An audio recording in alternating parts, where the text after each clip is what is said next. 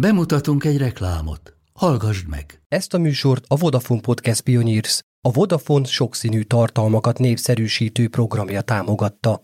Ez nekem azért is fontos, mert így több epizódot készíthetünk, és többször okozhatunk nektek egy kis borzongást. Ez reklám volt. Szerettük.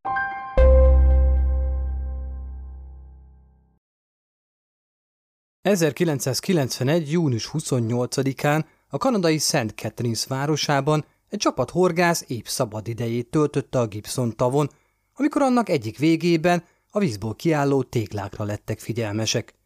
Közelebbe vesztek, és legnagyobb borzalmukra emberi maradványokat láttak a téglák közül kibukkanni. Azonnal hívták a rendőrséget, akik tüzetesen átvizsgálták a tó érintett területét. Összesen nyolc téglát találtak, amik alatt egy fiatal női holt test darabjai rejtőztek. A rendőrség a testrészek tulajdonosát a közeli városkábor Berlingtonból két hete eltűnt, 14 éves Leslie Erin Mahaffiként azonosította.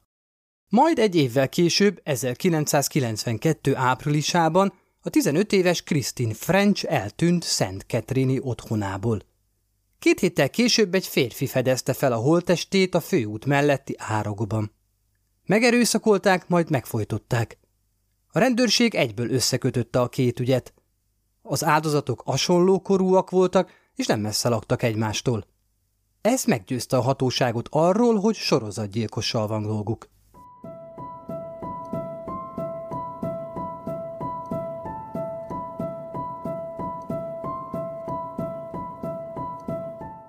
Sziasztok! Szatmári Péter vagyok, és ez itt a Bűntények Podcast. Egy tisztán valódi bűnesetekkel foglalkozó műsor magyarul. Minden epizódban egy olyan történetben mélyülök el, ami az emberi őrület és kegyetlenség határait súrolja. A bűntények összes eddigi epizódját megtalálod és ingyenesen meghallgathatod Spotify-on, vagy ahol hallgatod kedvenc podcastjeidet. Figyelem! A következő epizód kiskorúak ellen elkövetett nemi erőszakot és gyilkosságot bemutató jelenetet is tartalmaz. 13 év alattiaknak és akik erre érzékenyek, a rész meghallgatását nem ajánlom. Ugorjunk vissza 5 évet 1987-be. A Szent Catherinesben élő 17 éves Kárla Homolka a középiskola mellett rész munkaidőben egy kisállatorvosi rendelőben dolgozott. Három lány testvére közül ő volt a legidősebb. Sajnos kisgyerekkora óta sok időt töltött kórházban krónikus aszma betegsége miatt. Ennek ellenére mindig is a tökéletességre törekedett. Mindenben a legjobb akart lenni és maximálisan teljesíteni. A jegyei természetesen kitűnőek voltak. A barátai erős irányító típusnak írták le. Amikor Barbie babával játszottak, mindennek úgy kellett lennie, ahogy azt Karla akarta. Ő választotta ki a babákat, ő mondta meg, milyen ruhát adjanak azokra, és milyen történetet játszanak el velük. Nagyon szép szőke kislány volt, olyan csillogó szemű műzli reklámos szépség. Felső tagozatos korában falni kezdte a detektív regényeket, és maga is nyomozó szeretett volna lenni. Ahogy idősödött, ez az érdeklődése irányt váltott, és a halál kezdte el foglalkoztatni. Kedvenc beszéd témája lett, és külsejét is ehhez igazította, azaz egyre több feketét viselt magán. Ez olyan dárkos időszak lehetett az életében. Ha hibázott vagy bántó módon viselkedett valakivel, azt nem igazán tudta beismerni. Annak ellenére, hogy öltözködésében és viselkedésében is eltért az átlagos tinédzserektől, meglepően népszerű volt a középiskolában. Olyannyira, hogy a többiek őt követték, legalábbis a stílusát – Karla hatására minden népszerű lány feketében kezdett el járni. Nem akarom, hogy azt gondoljátok, hogy a tarkos vonulat vagy a gótikus dolgokhoz való vonzódás rossz lenne, bár az én életemből ez teljesen kimaradt. Azt gondolom, az emberi kíváncsiság és érdeklődés bármi iránt is dicséretes. Persze csak egy bizonyos határig. Karla a fekete külseje alatt belül is szenvedett egy kis szektát hozott maga körül létre amolyan hasonlóan nem túl kedves lányokból. Ennek ellenére Kárla meglepő módon szerette az állatokat, és ahogy azt már említettem, egy kisállott rendelőben dolgozott az iskola mellett. 1987. októberében Kárla egy kisállat eledel konferencián vett részt Scarboroughban. ahol az egyik este ő és munkatársa a hoteljük lobbyjában beszélgetett pár falat felett. A beszélgetés alatt egy fiatal, szőke fiú sétált be, aki egyből levette Kárlát a lábáról. A 23 éves Paul Bernardo könyvelőnek tanult a Torontói Egyetemen és Scarborough városában élt családjával, amiben három testvére közül ő volt a legfiatalabb. Kisgyermekkorában beszéd problémákkal küzdött, ami miatt sokat csúfolták, de ezt szépen kinőtte. Tíz éves korára már jó barátokat szerzett, és a tanárai is szerették. Polnak is megvolt a maga szenvedése, mégpedig az erőszakos szülei, akik egymással és gyermekeikkel sokat veszekedtek. 15 évesen érte első szerelmi csalódása. Azt gondolta, hogy az akkori barátnője lesz majd a felesége, de a lány végül szakított vele. 16 évesen tudta meg, hogy apja, vagyis az, aki eddig apjaként nevelte, biológiai értelemben nem is az. Édesanyjának ugyanis volt egy aférje, aminek gyümölcse lett Paul. Ettől persze teljesen kikészült és nagyon megharagudott az anyjára. De apjára, azaz nevelő apjára is megorrolt, mert az meg molesztálta a kilenc éves kisfugát. Emiatt Paul édesanyja is mély depresszióba süllyedt, meghízott és gyakorlatilag feladta, mint anya és feleség. Kimondhatjuk, hogy Paul gyermekkora nem egy békés és szerető családban telt. Miután elvégezte a középiskolát, egy MLN multi-level marketing céghez csatlakozott, mint értékesítő. Akik arra is kitrénelték, hogy az értékesítési folyamat részeként hogyan csípjen fel nőket bárokban. Mondhatni, ezek után a fiú gyakorlatilag játékként fogta fel a lányokkal való ismerkedést. Itt jegyezném meg, hogy szerintem az emelemes értékesítőknek külön részlegük van a pokolban. Egy szóval, amikor 1987 novemberében Kárla meglátta Pólt besétálni az étterembe, első látásra beleszeretett. A fiú magas, szőke és jóképű volt, Kárla pedig fiatal, szintén szőke és csinos. Paul maga biztosan egyből odament a fiatal lányhoz. Egy óra elteltével a 23 éves Paul Bernardo és a 17 éves Carla Homolka már úton voltak a lány hotelszobájába, hogy a többit meg már kitaláljátok. Karla úgy gondolta, hogy Paul az álmai pasia. A kettőjük közötti vonzódás szinte egyből teljes párkapcsolattá robbant. Tisztára egymás megszállottai lettek. Karla persze a középiskolában már randizott pár fiúval, de egyik sem ért fel Paulhoz, aki idősebb és érettebb is volt azoknál.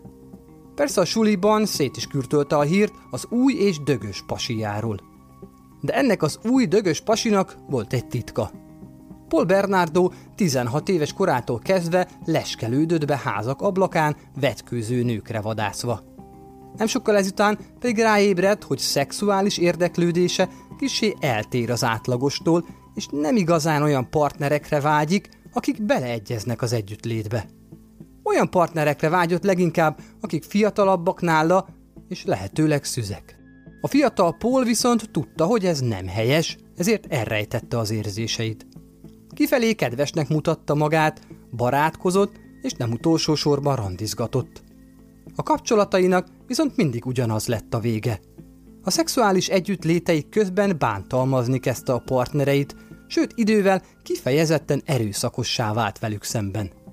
Kettős életet élt, egy tökéletes, jóképű, barátságos fiúét, és egy kontrollfüggő, erőszakos, dühös férfiét. Szexuális preferenciájára visszatérve, jogos lehet a kérdés, hogy honnan tudhatta biztosan, hogy partnere szűze még. Egyrésztről persze rákérdezett, másrésztről pedig ugye minél fiatalabb lányjal kezdett, az annál nagyobb valószínűséggel volt még szűz. A fiú Kárlát megelőző utolsó barátnője már a rendőrséghez akart fordulni az őt ért kapcsolaton belüli erőszak miatt. Paul ekkor ráébredt, hogy az, amit egy barátnő tud neki nyújtani, még akkor is, ha szűzként kerül mellé, nem elégíti ki a vágyait. Ezért még a főiskolás éveiben este hazafelé igyekvő idegen nőket kezdett letámadni, bokorba és sötét helyekre ráncigálni, ahol erőszakoskodhatott velük.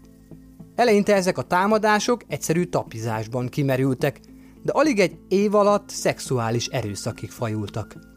Ráadásul ezek az erőszakok időben is hosszúak voltak. Úgy értem, nem csak letudta szadista vágyát pár perc alatt és kész, nem. Ezek a támadások fél, de akár egy órát is tartottak. Amellett, hogy megerőszakolta az áldozatait, gyakran meg is verte őket.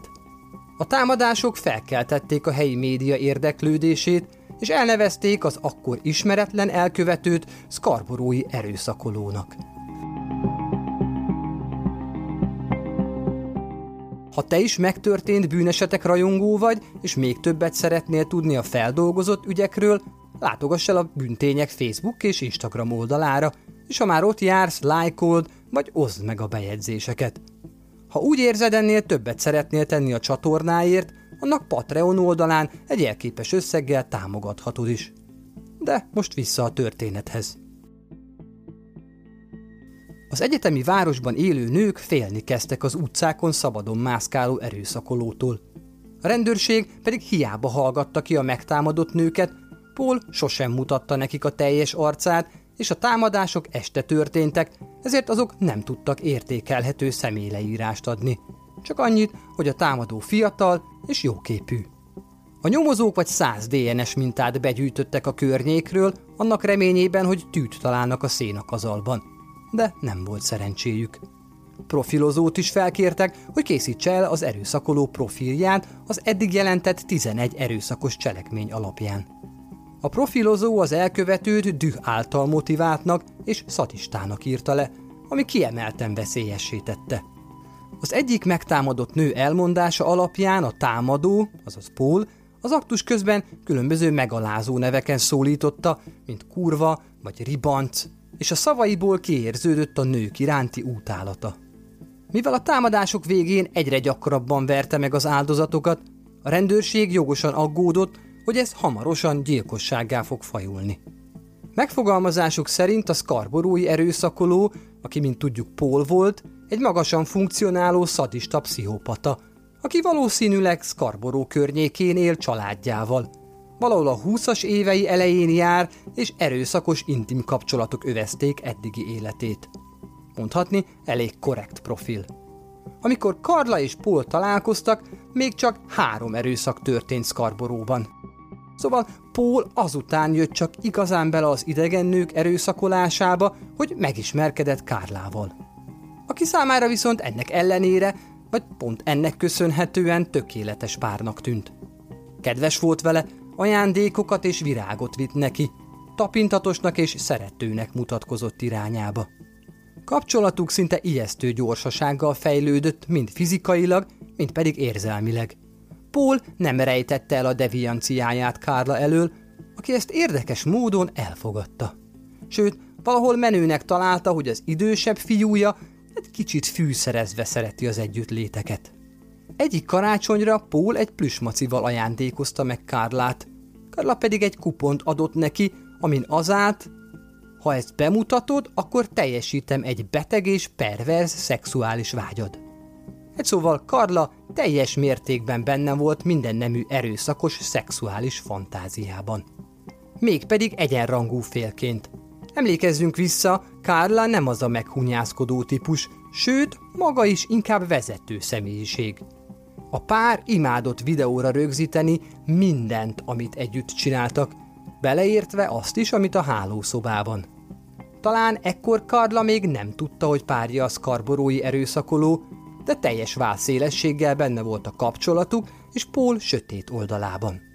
Az első másfél évben, miközben sorozatban erőszakolta a nőket, Paul hetente látogatta Karlát Szent Ketrinben.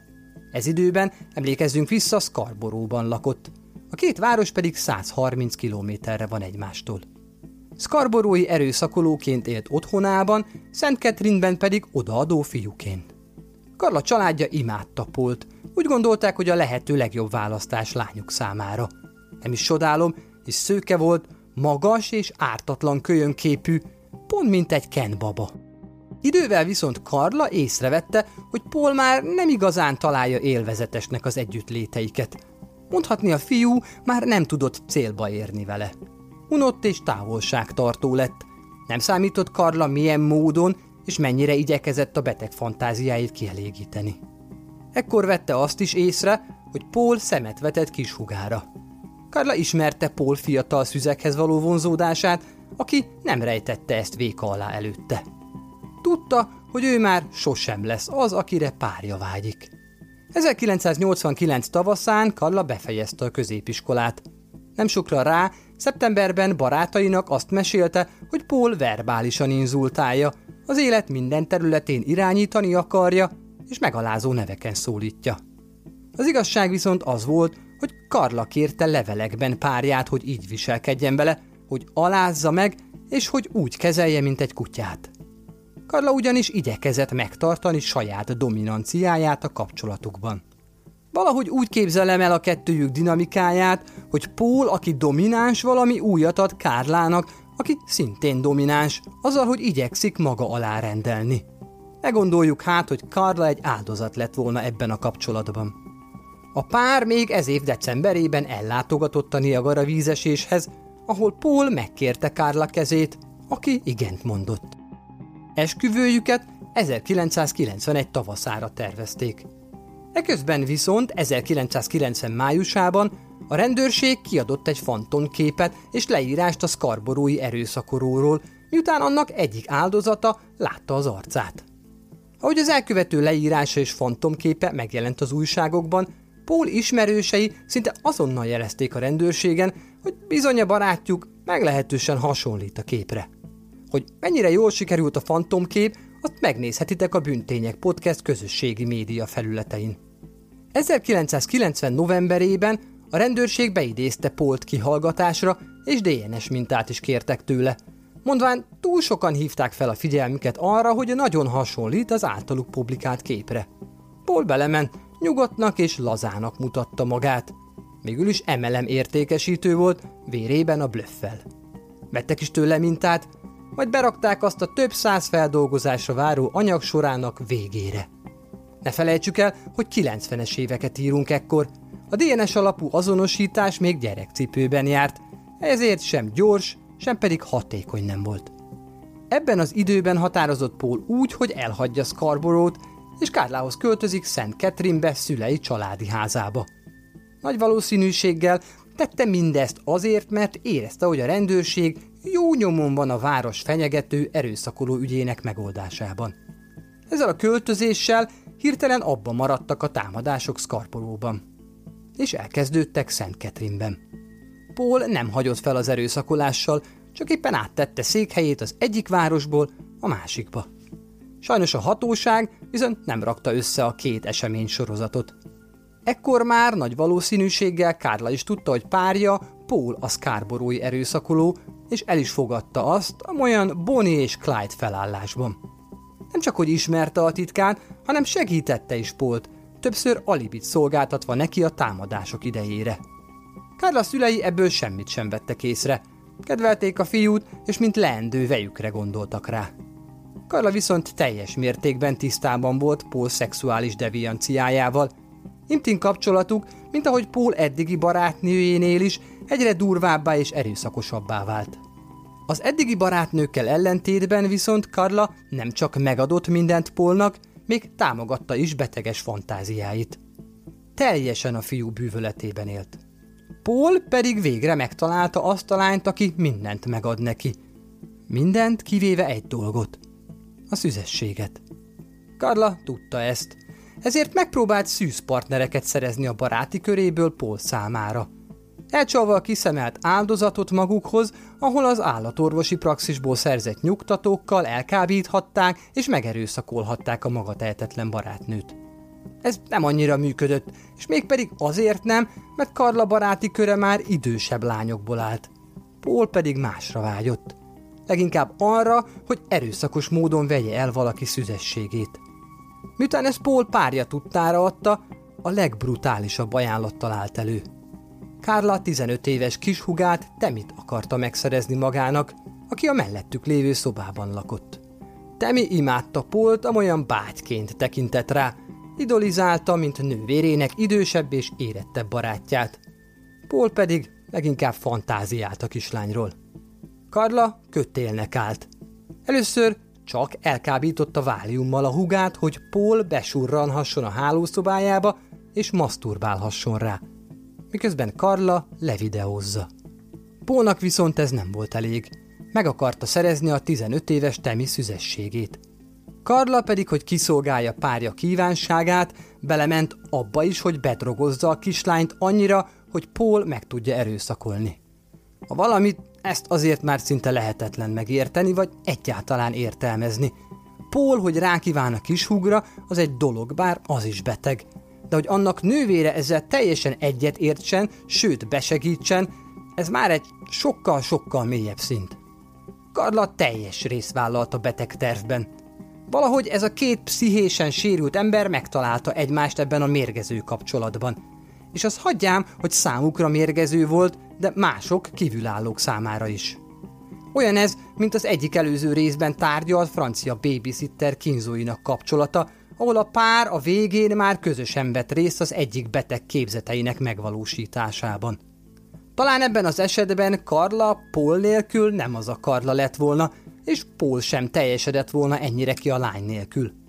Valahogy ennél az ügynél azt sem találnám kifogásnak Karla számára, hogy Paul kapcsolaton belüli erőszakossága kimosta az agyát. Ő maga is a gonoszság jeleit mutatta, sőt, azt mondani, hogy persze, vedd csak el a kis hugomat, és csinálj vele azt, amit csak akarsz, ennél talán még több is. Hallgass meg a Bűntények Podcast többi epizódját is Spotify-on, vagy ahol hallgatod kedvenc podcastjeidet. Kövess Facebookon és Instagramon, ahol az ügyhöz kapcsolódó képanyagot is találsz. De most térjünk vissza a két sátánbaba történetéhez. Carla végül azt mondta Polnak, hogy te mi lesz az ő karácsonyi ajándéka. Nem csak annyi, hogy na jó, akkor ha annyira akarod legyen a tiéd, nem felajánlotta a kishuga szüzességét a fiújának karácsonyi ajándék gyanánt. Figyelem, a most következő rész még finomítva is megrázó. Nem túlzok, higgyétek el. Sok mindent hallgattam már, de ennél nekem is elkerekedett a szemem. 1990. december 23-án, miután a család nyugovóra tért, Karla és Paul megkérte Temit, hogy maradjon még fent velük egy kis beszélgetésre koktéllal kínálták a fiatal lányt, ami természetesen fel volt ütve egy kis altatóval, amit Kárla maga vásárolt azt megelőzőleg. Miután Temit kiütötte az alkohol és az altató, Karla egy ronyra csepegtetett állatnyugtatóval tartotta kis hugát ájultan, amíg párja Pól megerőszakolta. Aki miután végzett, felajánlotta Kárlának, hogy erőszakolja meg ő is a kislányt így az ájult Temin végül saját nővére is erőszakot követett el. És mindezt videóra vették, hogy később újra megnézhessék és átélhessék az élményt együtt. Nem sokkal a két erőszakot követően Temi, Kárla 15 éves kishuga, hányni és fuldokolni kezdett. Kárla és Pór gyorsan lemosta a kislányt és segítséget hívott. A kiérkező mentőknek a párocska azt állította, hogy Temi azután lett rosszul, hogy együtt iszogattak, és persze ők próbáltak rajta segíteni. Temit azonnal kórházba szállították, ahol végül meghalt. A 15 éves ártatlan kislányt saját nővére és annak párja gyilkolta meg túladagolva neki az altatót, alkoholt és az állati nyugtatót. Majd végül a saját hányásába fulladt bele. Érdekes módon a temi szervezetében található drogokat nem firtatták – Megelégedtek azzal, hogy együtt iszogatott a nővérével és ennek barátjával. A szájára tapasztott nyugtatós ruhadarab viszont kémiai égésnyomot hagyott a szerencsétlen arcán. Ezt Karla azzal magyarázta, hogy a szőnyeg horzsolta fel, amikor pánikban próbálták újraéleszteni a kis hugát. A rendőrség pedig bevett mindent, amit az ártatlannak tűnő Karla és Paul állított. Végül Temi halálát tragikus balesetnek minősítették, és nem folytattak nyomozást az ügyben. Hogy Karla egészen biztosan szociopata, annak mi sem jobb bizonyítéka, hogy kiskuga halálát követően a legjobban az frusztrálta, hogy szülei mennyire belerokkantak Temi elvesztésébe. Ezt végigveszem még egyszer. Kárla megerőszakolta és meggyilkolta saját kishugán, majd kiakadt azon, hogy szülei ebbe teljesen tönkrementek. De ha ez még nem lenne elég ahhoz, hogy a hányinger kerülgessen, az esetet követően Paul közölte Kárlával, hogy tartozik neki egy másik szűzzel, mert Temi meghalt, és az egész nem úgy alakult, ahogy ő azt elképzelte. Nehéz szavakat találni arra, hogy jellemezzem Kárlát és Polt. Nem is teszem, jellemzik őket tetteik. Amikor először hallottam a történetüket, és azt, hogy mit tettek a kis huggal, napokig velem maradt az a borzasztó felismerés, hogy az emberek ilyet is meg tudnak tenni embertársukkal, családtagjukkal. A hallgatókat most itt hagyom a megrázó jelenet végén, hogy a következő részben visszatérve a már említett két fiatal lány halálát vegyem végig, akik, nem nagy meglepetésre, szintén Karla és Paul beteg szexuális álmok futásának áldozatai lettek. A Bűntények podcastet megtalálod Facebookon és Instagramon, valamint hét különböző platformon is hallgathatod, vagy támogathatod Patreonon. Figyeld a posztokat, hisz sok hátborzongató, igaz történet vár még elmesélésre. A következő epizódig sziasztok,